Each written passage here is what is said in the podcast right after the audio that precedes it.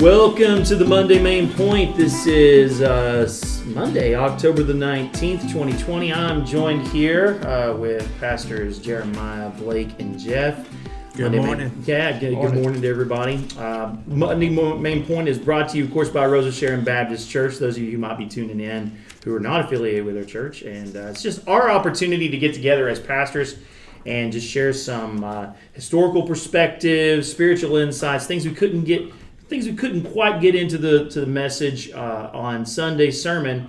And this past Sunday sermon, fellas, was all from the book of Amos as we're continuing our uh, Echoes from Exile sermon series, prophetic words for troublesome times. And uh, I had the privilege of uh, drawing the lot for Amos. And so Amos is an interesting book. There's not a lot of outline I can give you for Amos, other than just to say that Amos was a uh, Amos is prof, uh, doing his uh, prophesying around the same time as Jonah was, as we talked about in, in episode one. And he is in the northern kingdom of Israel, speaking to Jerobo- King Jeroboam, who is a very successful military conquering king who's expanding the borders of the northern kingdom of Israel. Israel there is very is living a very opulent, luxurious lifestyle. Amos is not from Judah or from uh, northern kingdom of Israel. He's actually from just south of, of Judah, just south of Jerusalem, there in Tekoa. I don't think maybe Tekoa is in Judah. Yeah, it's in Judah. Okay, so Tekoa is in Judah. I, I stand corrected. But Tekoa is is south of Jerusalem. He uh, he's a sheep herder and a sycamore like a like a sycamore fig tree farmer. Like he's just he's an agricultural guy. And God calls him to go up to the northern kingdom of Israel and preach to these uh, people there that of their impending doom if they don't repent and they don't want to hear what he has to say. The book of Amos is nine chapters, mostly kind of flows. Uh, chapters one and two are really all about uh, Amos Amos's uh, message about judgment on Israel's neighbors. And as uh, he kind of draws the circle around Israel as he's as he's talking about these things that's going to happen to all of the neighbors, uh, and then he drops the hammer on Israel. It's like he's he's setting a target on Israel, and he uh, the rest of the, the the book really from three to um, all the way to six or seven. Uh, let's see, it's it's six, three through six. You get mostly uh, just kind of messages, uh, very poetic messages at times, uh, prophecies against Israel.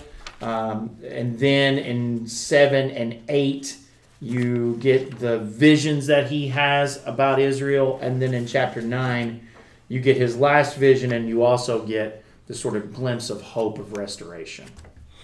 So it's sort of a hodgepodge of messages and prophecies and poems and visions.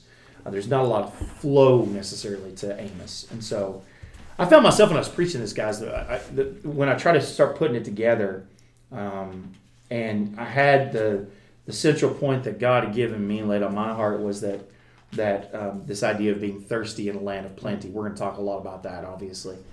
Um, but as I, I started looking at it, I, and I wanted to try and start piecing it together, I couldn't find one central text that I could just camp out in and get everything that I needed to get out of. Like I normally don't do this, but I found myself having to bounce all over the place in Amos to kind of cover everything that's there.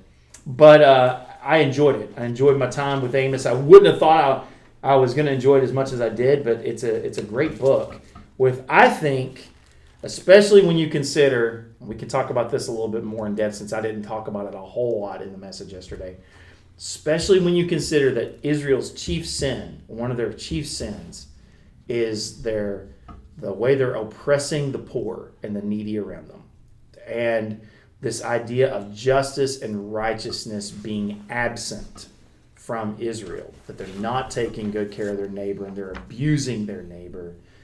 Um, that coupled with what I brought up, which is this idea of being thirsty in a land of plenty. They seem to be a plenteous land. I think there's a lot here that we can draw application to where we are right now. And so that's kind of where we'll start.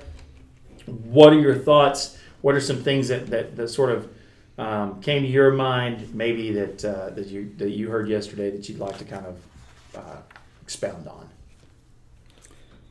Yeah, so I'll, I'll kick us off because I feel like I got a, a kind of a piggyback on something you just said about the Cool. uh, the justice and righteousness. So you you spent I think it was on your second point a a uh, significant or a, a good amount of time on uh, Amos five twenty one through twenty three Mm-hmm. where God tells uh, he's, he's speaking to Amos, but it's but it's God speaking, and he's telling Israel, "Look, I don't I don't I don't care about your assemblies. I don't care about your tithes.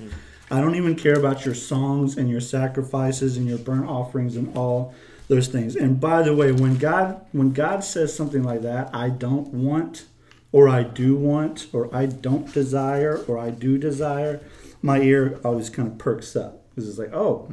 God wants this, maybe I should should be doing that. But he says, uh, I I don't delight in these sacrifices. Um, there's tons of cross references to that in the scriptures. Like probably the most famous one is Psalm 51, uh, 16 and 17, which Jeff just preached on. Psalm 51. Uh, so that was right before this. right before the sermon series, Yeah, uh, right. two, three, two and three weeks ago, right? Yeah. Um, so if you want to look at those, those are on our Facebook Live page. But in Psalm 51, 16 through 17, it says, For you will not delight in sacrifice, or I would give it. You will not be pleased with a burnt offering. Then 17 says, The sacrifices of God are a broken spirit, a broken and contrite heart. Oh God, you will not despise. So basically, what that's saying is, God doesn't really care or delight in the sacrifices. What he cares about is the heart. Yeah. Is yeah. is a, a heart that's yielded towards him, that's obedient to him. What I, I kind of went into that whole spiel to give you one more because Proverbs says this. It says uh, Proverbs twenty one three says to do righteousness and justice is more acceptable to the Lord than sacrifice. Mm. To do righteousness and justice is more acceptable to the Lord than sacrifice. And so I think sometimes, just to bring this to us, like we think that God just wants us to, to do things for Him, to sacrifice, because we don't do burnt offerings and all those things. We, Right. we, we still tithe or whatever. Um, but sometimes we think, man, I've got to sacrifice my time. I've got to sacrifice my friends and my hobbies. I've got to do, do, do all these things for God. And what God really wants is for us to do righteousness and justice or, or social justice, help the poor. I just love people, but also He wants our hearts. And He wants us to know Him and love Him and have a relationship with Him. That's what God desires. Yeah, I'm glad you actually brought that that Amos five uh, twenty one uh, passage up uh, because I, I when I went back and re-listened to the message again, I recognized that I forgot to. I, I was I was kind of coming close to the end of the sermon, and I knew I wanted to talk about justice and righteousness, and so I read that portion that you just read, and I forgot to kind of elaborate on that. And I'm glad you just did because that's exact. This is the kind of thing that I want that that Monday Main Point's good for because when I went back and listened to it, I was like, oh man, I meant to actually say why I read all that. Because you're absolutely right. Well, what what what Israel's doing at the time is they're they're they're doing all the things that good religious people should that they that you would list like the checklist, All the right? check Uh, marks. Right, all the check marks. They're doing all the check marks. but doing all the check marks is not enough. You're right. The heart has to be right. And in fact, it's more important that the heart is right than it is that the check marks are checked. If that makes sense. That's good. And and and and so um, I agree. Something else you just said, and I, I actually want to pitch this out to everybody because I, I want to talk a little bit about this. I think probably I, I read somewhere in my research that more so than any other book of the Bible, or in the Old Testament anyway, Amos deals more with this idea of social justice and, and how there's a lack of it and how that's a problem. Um, and that's a term we hear a lot in our climate right now. Um, and um, but I- I think I think it would be good for us today to define what biblically we believe social justice Exactly. is, and not the current cultural definition of what social justice. Is exactly. Because people hear that phrase and they automatically close their ears or something. So I think it's important. It'd be good for us today to kind of clear the air with that to make sure we're not talking about you know, the the modern definition of what it means in light of the scripture. We're trying to say that, that I mean, the, the, a good parallel would be the Good Samaritan story. Exactly. They were the priest didn't want to get ceremonially unclean because he has to go serve my priesthood, and the Levite, you know, he didn't want to become ceremonially unclean. So they were going to church. They were going to do good, righteous things, but yet they forgot to take care of someone that was in need, that needed them right then. And forget about my my sacrifice and being unclean. I need to take care of this person. Yeah. And then the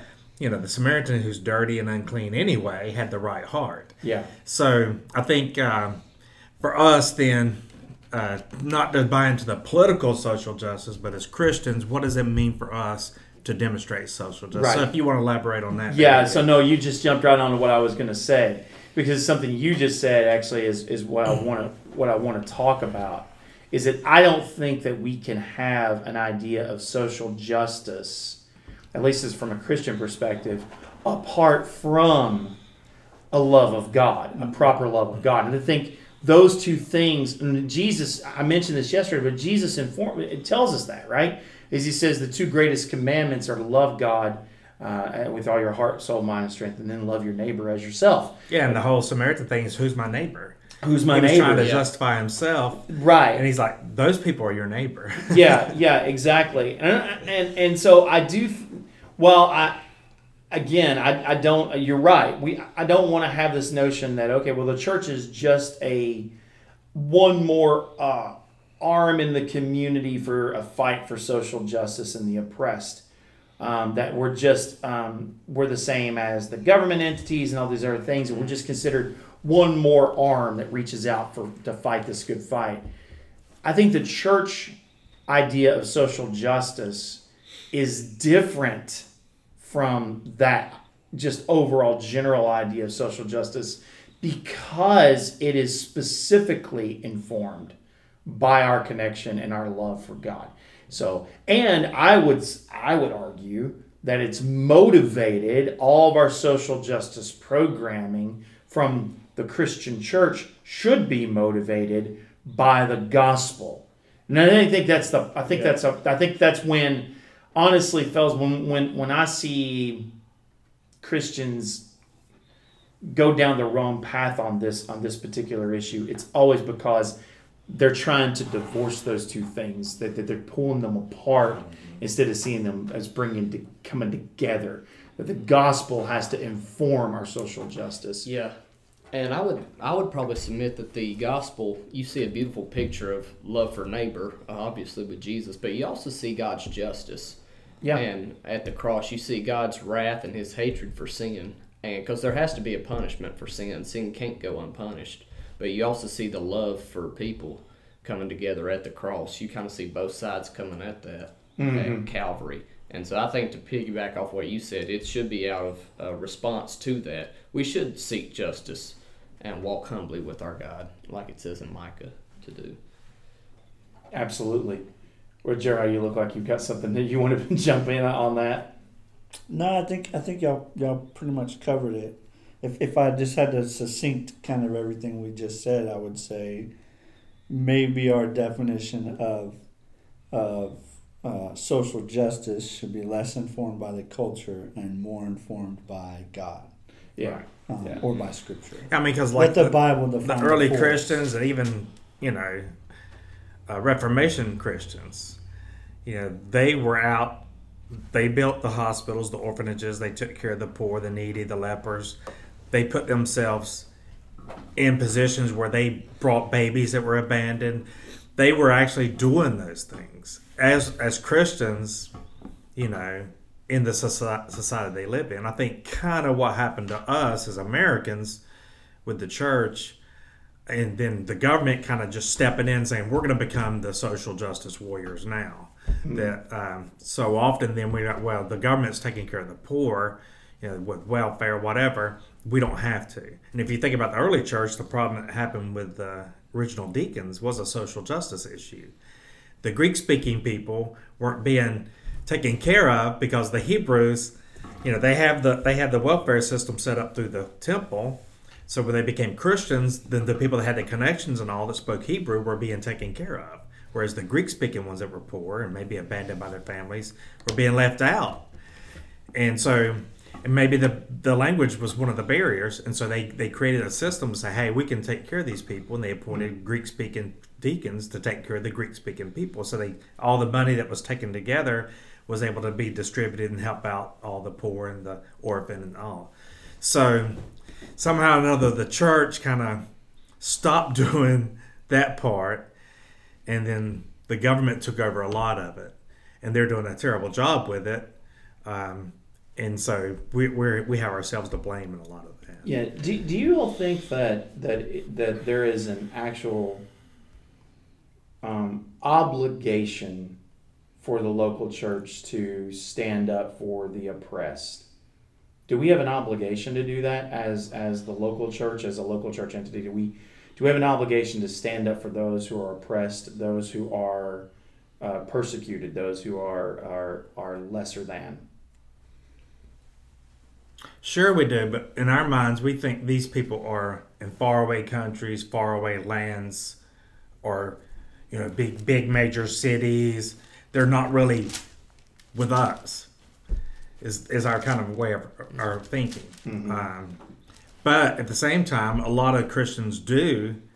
Um, like a lot of the refugees have been relocated. All. I know Summit's got a big ministry there, trying to help these people, and then the people they connect with them are Christians, and the whole idea is they're helping them in order to present the gospel. I think where the church went wrong was social justice things became I'm going to do these good works, and I'm feeling good about it. And my incarnational, I'm doing these in the name of Jesus, was presenting the gospel, and they forgot to proclaim the gospel. Mm-hmm. Or and then the other group said, "Hey, I don't want to be accused of being." you know, a liberal, goody two shoe, social justice person. So I'm just going to preach, you know, repent, you know, you're you're lost, but I'm not really, I'm not going out and helping. Right. So we kind of create. It's kind of like the charismatic movement. You know, people were. We, de- we The- made a divide because we didn't want to be accused of That's a good something that we took. We were letting somebody else define what it was. So I think if we go back to the original, what what God is trying to say, that helps us to say, okay, yeah, if if there's uh, in the city we live in, Durham, obviously there's people from all over the world here, and many of them live in our neighborhoods, and maybe at one time they weren't, but they're everywhere. I mean, we're diverse everywhere. There's no like segments of our uh, city where it's predominantly one color or one race or one Right. language That's correct. and even the schools and everything else. So now God has given us this opportunity, and so do we do we curse because these what are these people doing here? This is our country, or do we say, you know what? Uh, our association has a, a a a Korean church, and if I can get my know my neighbor who's Korean, maybe I can invite them or invite that church pastor have dinner or something where we can make a connection. I think Absolutely. that's where we're we're missing the boat on this whole thing. We we we, we kind of painted ourselves in corners Yeah. when God's really trying to do a great work, and I think that's what happened up up in uh, Israel too. I mean, you know, even in Jesus' time, they didn't get it. They thought it was all about the sacrifice and the Yeah. pretense, and I mean that's what the NLT says. I hate all your show and pretense about the assemblies, uh, away with your noisy hymns of praise and all that. And then it was right after that it has the, you know, the the mighty flood of justice. The end. It was right after that comment. You know that that that verse comes in there. Yeah. So if we're not careful, we're going to be the same way. Yeah, and, and, and, and keep in mind too with them, like, yeah, they're they're giving lip service to God, but they're doing that at the same time as they're worshiping all these other idols. And idol worship, you know, that becomes a that to I think we've talked about this before. Idol worship seems to be one of the chief sins across the across the the landscape of the Old Testament. Over and over again, it's idolatry, idolatry, idolatry, idolatry, and and we say, well, we, don't do idolatry anymore. We don't have idols anymore because that's that's that's our that's our Asian neighbors who who in their Asian religions have little statues and stuff, and they they burn candles to those statues. And for some people, that's what they think idolatry is. But the fact is, is I think I think we have just as much idolatry today as they did then. Jay, I mean, JC, what do you think? Yeah, I mean, I'll, uh, I'll just quote John Calvin here when he said that our hearts are idol making factories. Yeah. Basically, what he means is that we are constantly looking for things to worship, and unfortunately, those things don't always, tho- those things aren't always God. Um, so yeah, I, I think uh, idolatry still exists. Anything that takes the place of God or fills that void. Um, you mentioned that. I mean, Coke as compared to water in, in the sermon. Yeah, that was Blake's illustration. uh, I thought it was a good illustration. So we talk about being thirsty in the land of plenty, and then you can you can satisfy that thirst with other things. Those other things are idols. Yeah, that, Yeah. that- yeah. And that's And the- probably the best way I could Yeah. define it. And it. kind of like in that Coke illustration, like I'll be honest, my first heart's desire is to not go drink h- water. Is to go drink a Coke Zero, a Coca Cola, Cheerwine, cheer wine float from Cookout, something like that. But uh, I think what uh, when you said that in your sermon uh, the other day, it was I think it hit it on the head. Like you can't continually do that Yeah. um, because it's not going to be healthy for you. I mean, if you look at our society, I mean, think about it. All this addiction, hmm you know, it's just it's, it's just it's just um, the symptoms. Yeah. So we have all this addiction to drugs, alcohol, you know, sex, whatever. All right, and then you know one of the biggest problems with COVID is it attacks obese people, which you know, unfortunately, I'm obese. Mm-hmm. You know, we're in our laps, laps of luxury. We're eating high on the hog. We're doing everything we do, and all around us, you know, all of it. I mean, have you ever been on a third world? I'm asking Blake if you've ever been on a third world mission trip. Yeah, I've been to the Dominican. So all of us have been Wow. places where, you know, it's dirt, poor, Yeah. nothing. But Yep. there's a spirit and a heart and a hunger and and people seem to be filled and everything and they don't have anything and we have all this stuff like you were talking about. Yeah. And, Yeah. and yet our society seems to be falling apart at the edges Yeah. And I've because we put all this other stuff more important than the main thing. yeah. I mean, I know we're not meeting at church, but maybe meeting at a church was was an idol. Yeah. You know what I'm saying? No, no. So I, I, I mean, I God is trying to say, look, you know, I'm doing away with all this stuff right now. I really want you to get your heart right and your mind right and and your attitude right, and then Preach. then then when we when we come back, maybe we'll have something to say because Yeah. we don't really have anything to say right now. Yeah. To tell you the truth, we're just we're just like a. a I mean, the, the American church, especially, is political pawns. You know, the liberal church, black church is a political pawn for the Democrats for the most part, and the white evangelical church and Catholic church is a political pawn for the most part for the Republican. Uh, uh, Republicans, if you know, if you believe all the stats and demographics and all that, which they pretty much are a mirror that's holding up. Yeah. So until the church gets to the point where, and then we got the church that's the true church, you know, like we would consider ourselves a true Bible believing church. And then you got the church where, like, if we're going to get to the hunger, the famine, um, you know, there's churches where the Bible's never opened. There's churches where if it is open, the sermon's not preached from the text. Or if you go there, it's more like a rah rah, um, you know, business, uh, motivational speech kind of thing. Or you go there, it's more like a political thing. Right. Or you go to other and, and it's so high and lofty, and people use such terms for God, and it's like there's you know you know I think there is a thirst and a hunger for the, the word because it's available. I mean, it's right here. It's everywhere. It's in Yeah, your, it's, it's- in the palm of your hand. But how many people are actually taking advantage of of actually getting into the word and letting the word speak to them instead of letting everybody else speak? So, Yeah, no, I agree. Blake, you had something else you were going to tag on. Yeah, I, I was won't drink coffee next week. it's all right. Uh, but uh, in these third world countries, um, if you've ever been and if you've not, I definitely recommend going on a third world mission trip because it will definitely uh, de-Americanize your uh, vision on seeing things. Mhm. And It, it opens up your world. yeah, yeah, it opens up your worldview. There we go. That's a better way to say that.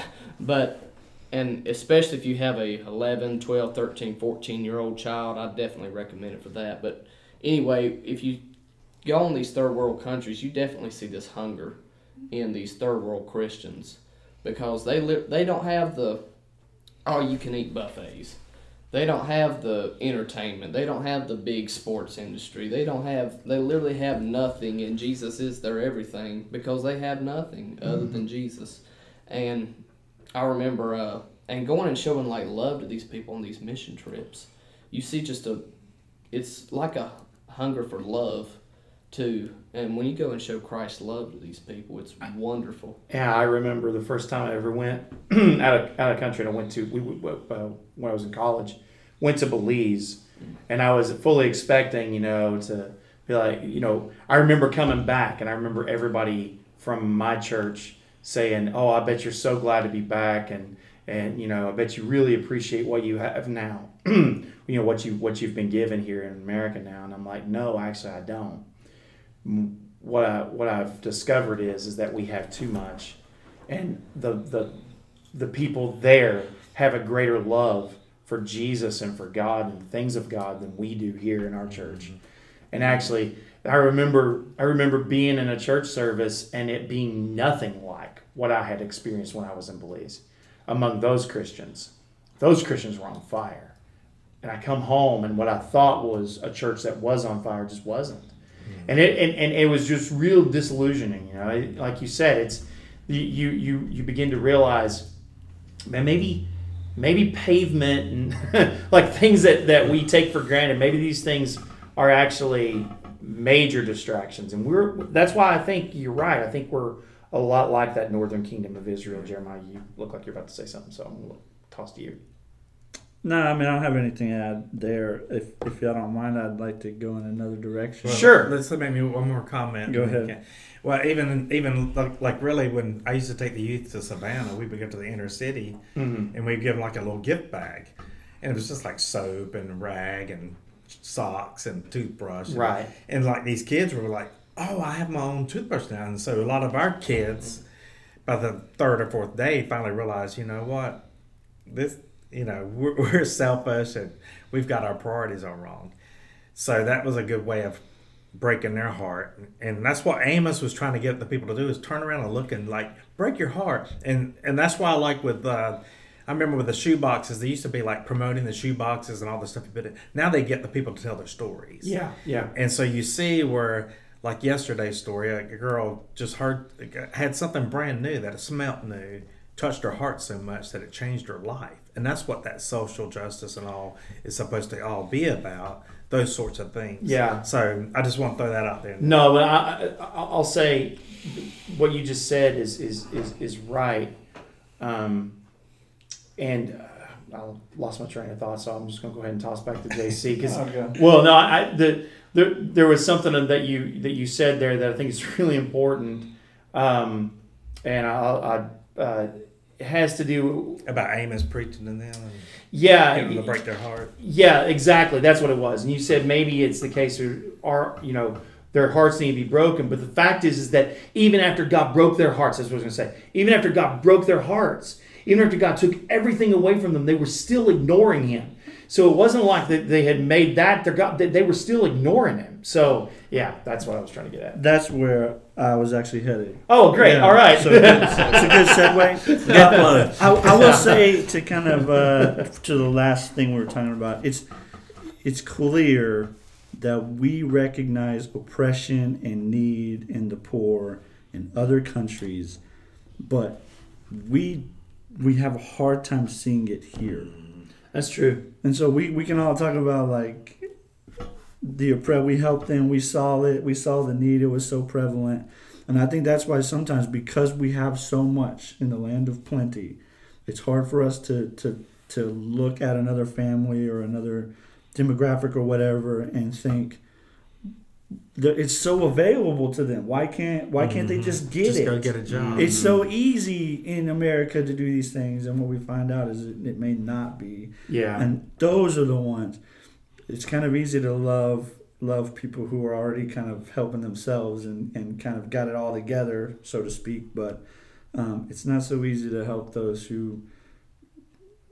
I mean, we sometimes we don't see it. It's not. Yeah, I'm gonna go in a different direction. But like what you said uh, one of my most convicting, by far, points of your sermon for me was that that um, Amos uh, four chapter four verses six through eleven, where he he goes through all the I did this, you ignored me, and you're like well, Jeremiah, why was that convicting to you? Because when you read those things, all these I dids, I dids, I dids, I heard them and I was like, if that was happening now, I wouldn't attribute that to God. I would just say it was circumstantial or because it's not blessing. A lot of times we think God only gives blessing because it's not blessing or positive. It's not from God. And so I would ignore it.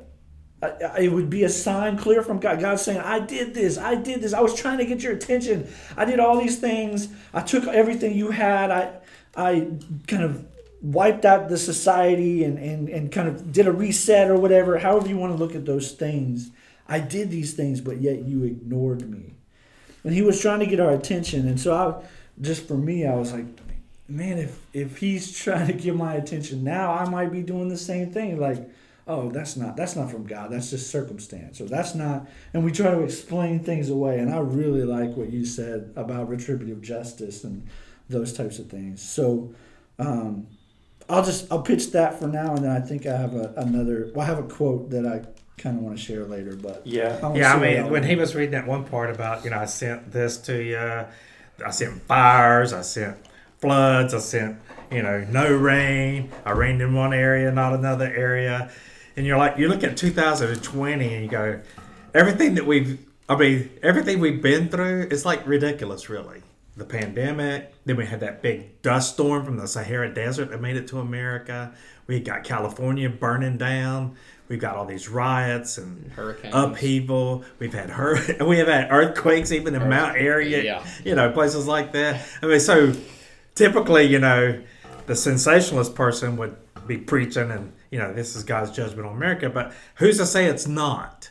You Yeah. know, because that's clearly God saying I'm judging the collective sins, you know, of the people, and because of that, you know, everybody around you, the Syrians are coming and getting them. They're getting the, the, the weaker nations first, but they're coming after you, strong as you are, and you're going to make alliances with all these foreign governments, Egypt and places like that, and even Assyria. Like, okay, we won't destroy you, just pay us some money, and then boom, they they take over everything. yeah, mm. So I mean, I think in America, you know, a lot of times we're so arrogant and prideful that we wouldn't we wouldn't think that that anything could ever happen to us. Yeah. Mm-hmm. But you know, it could.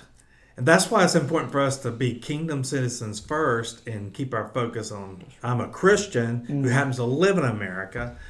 Um, and and if if we can see these things, you know, I know people don't like to say, well, God's judging America because I think uh, Pat Robertson or somebody said God was judging Haiti that time the earthquake came. So it's it's it's not real cool to say God's judging us, but He may be. But we as Christians are the ones that have to see that. We can't tell the world, hey, you're being judged. We have to say, hey, for us, we're going to take this as judgment as a way of getting our hearts right to try to impact the world. Yeah, I think the I think I think what I said was I, I can't say for certain whether anything is retributive justice when it comes to mm-hmm. these kind of events. There's no way for me to know whether God's judging the world right now through COVID or not. He might be, he might not be. I'm not God, I don't know. Mm-hmm. But what I do know is that every one of these tragedies, every one of these these these things that happen are at least opportunities for us to turn our ears to a God who might be trying to say something to us. And and that's that's the point that I was trying to make is that mm-hmm.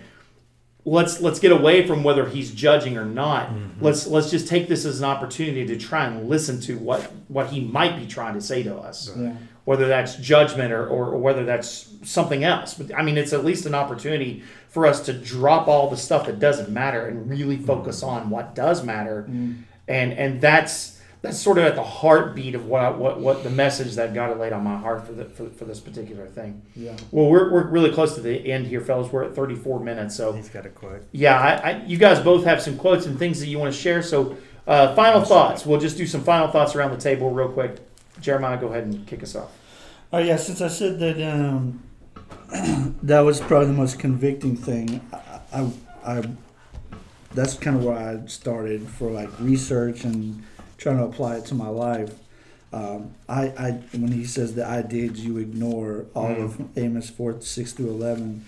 So I remembered a quote, and then I looked it up. It was actually a tweet. Believe it or not, this is how this is how things uh, happen in 2020. it's not from a book, but uh, it, it it was a tweet and went viral. It was from John Piper, and he said this: God is always doing ten thousand things in your life, and you may be aware of three of them. Basically, what he's saying is God is doing so much. He's upholding the universe by the word of his power and just so many things. And we're aware of about three of them. And then later he goes on to say, not only may you see a tiny fraction of what God is doing in your life, the part you do see may may, may make no sense to you. Um, that was that was just a tweet from John Piper. I, I found it comforting to know that, that God is working, and even though I'm not always aware, I, I like to look for those things. And I'm a person who's quick to say that wasn't God. Maybe I shouldn't be, um, but but I'm also a person who's quick to run to God for help and for the, the His word for Yeah. for guidance and uh, trying to be attuned to to what He's saying as opposed to what the culture is saying is happening or what this preacher or seer not to not to oppress the prophets like uh, Israel because that was another great quote Amos two twelve. God says, "Oh man, it's actually probably my favorite quote from your sermon was." Uh, he said, "I sent prophets to you, and you told them to shut up. Right. you I, I sent the seer to you, and you told them to shut up." So, not to oppress the, the prophets or the or the word of God. Obviously, the word is more important than people's words. But uh, yeah, so that that's where I landed with the sermon. Really good sermon. Thanks. Yeah, one thing that I really took away from the sermon is when you asked us, uh, "What are we thirsty for?" Mm. Um, and I think that's a great question that we all have to ask ourselves, and we better be ready for the response that the Holy Spirit gives us. Um, but I think it's good to know that it is grace when God reveals to us that we are thirsting after things that we shouldn't be thirsting over. Yeah. And so it was a. I really appreciated your question there on what are we thirsty for. It's definitely made me think. Yeah, and um, you know the classic definition of evangelism is one beggar showing another beggar where they can get bread, kind of thing. And I thought about uh, Amos, you know, seven fourteen when they were telling him, you know, to go back to Judah, go back to your job, prophesying there, make money down there. And he goes, and he goes, I'm not a professional prophet. And I'm reading from the NLT. Right. 14, 714. I was never trained to be one. I'm just a shepherd, and I take care of sycamore fig trees. So he was just an everyday person. Yeah. A shepherd, uh, a person that had like a little vineyard. That was his business. That God put on his heart to go and warn these people, and they rejected him, but they rejected God's word. And so I think for us then to know that for the church, once we get out of this COVID situation we're we're going to need everyday people That's right. that will talk to their neighbors and friends and share Christ with them, not lean on the professional crowd that's been trained to be prophets like us all the time. And I think a lot of the church made a mistake in that direction too, where they left the basic everyday church person left um, the prophetic to the preachers instead of them being that prophetic witness out into the world we live in. Yeah. Um, so that would be the last thing I would want to say about it. Well, I'm, the last thing I'm going to say here is actually a, a text I received from uh, one of our members right after, afterwards, and um, um, was Terry. Terry, uh, those of you who know Terry, he's a great guy. Uh, Terry had said that um, the the sermon made him think of this verse from 2 Corinthians 4 4, and I think it's really kind of sums up a lot. And 2 Corinthians 4 4 says, The God of this age has blinded the minds of unbelievers so that they cannot see the light of the gospel that displays the glory of Christ, who is the image of God. And I think that's so true. I think, um, and it's it's a sad state where we have so much access to the gospel, um, and now even more so because of coronavirus. I mean, you've got Facebook feeds and podcasts, and uh, you know, we're Time. yeah, time that you didn't have before exactly. um, and unfettered access to God's word, and yet the God of this age that manifests itself in politics and division and also entertainments and all these things has so blinded people that they're missing this glorious light of the gospel of Jesus Christ. That is what they really, really need. And um, may we all be like Amos and try to wake people up to that fact. All right, well, that wraps up Monday Main Point for today. Next next Sunday, uh, we are continuing Exos, Ex, Echoes from Exile, and uh, Jeff is going to take us down the path of Hosea. He's our last of the pre-exilic um, prophets, and uh, think you got the longest of the minor prophets, Jeff, to preach from. Was there 14 chapters in Hosea? All right. Yep. All right. So make sure and take a look at that, and we'll join you here next week uh, here from Monday Main Point. Thanks for joining. So.